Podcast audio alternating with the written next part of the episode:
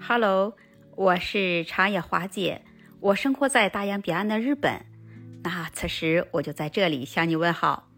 前几天我这里不是一直持续着猛暑的天气，给人的感觉就像是天上在一直下着个火球。今天华姐呢跟你分享两个消息，一个好消息和一个坏消息。那咱们先来说说这个好消息。这个好消息啊，就是从昨天开始这里降雨了。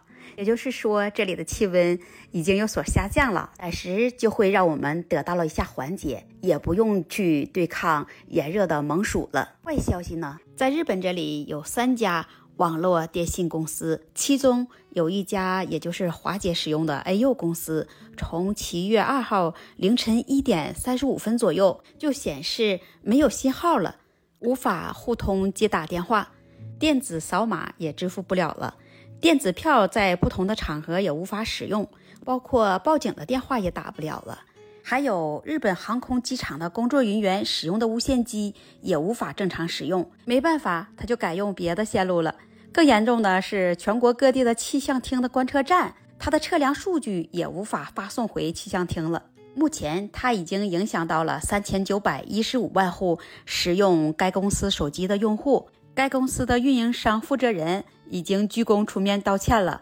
这两天也使华姐的心情非常的郁闷，感觉就像回到了原始时代一样，无法接打电话，也没有网络。现在是网络时代了，已经严重影响了我们的正常生活。那现在我就在想了，那我以后要怎么办？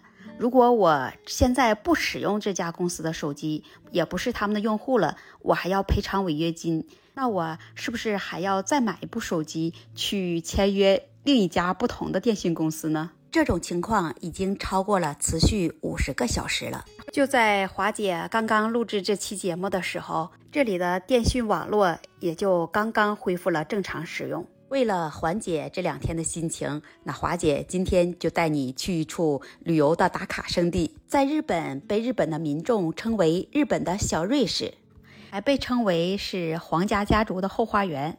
那里一年四季都非常凉爽，在夏天的时候，平均的气温是十九度，比东京都的气温都要低上十度，是全日本在夏季屈指可数的一处避暑胜地。这里的位置是位于长野县的东南部浅间山的山路平地上，清井泽市的境内。这里的海拔有一千米。清井泽在江户时代是中山道上的一个驿站，在驿站的东面中山道上有一个著名的对冰卡。到了夏季，这里就会有许多游客来这里旅游。据资料上记载，在一八八六年的夏季，加拿大一个传教的教徒来这里。他就发现这里的景色跟他的家乡多伦多非常的相似，于是，在一八八八年的时候，他就在这里建造了别墅。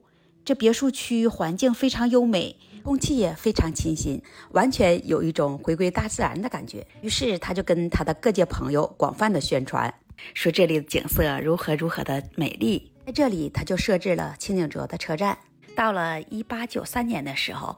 这里就完全打通了通往东京的铁路，也就是堆冰卡铁路。从那时候开始，它就吸引了各界的人士来这里建房居住。后来也包括皇室家族也来这里建造别墅。到了每年的炎热夏季呢，皇室家族的人就会来这里居住避暑。这里也就成了后来皇室的避暑山庄了。在这山庄的周围有有名的瀑布、云场池，还修建了美术馆、网球场，还有非常大的高尔夫球场、各种的咖啡馆、特色餐厅，还有两处教堂也可以去游览。这里的地理位置是依山傍水，当你来到这里，这里就像一处人间仙境。即使在炎热的夏季。也会让你感觉到你到了一处凉爽的世外桃源的另一片世界。首先，你会看到映入你眼中的是一片布满了繁密的树林，在这树林之间有一条干净的、没有任何杂物的林荫小路。这里的房屋却被高大的树林给遮掩住了，若隐若现的、神秘的，让你有一种想要一探究竟的感觉。原来这里度假的游客也就会享受这里的悠闲生活。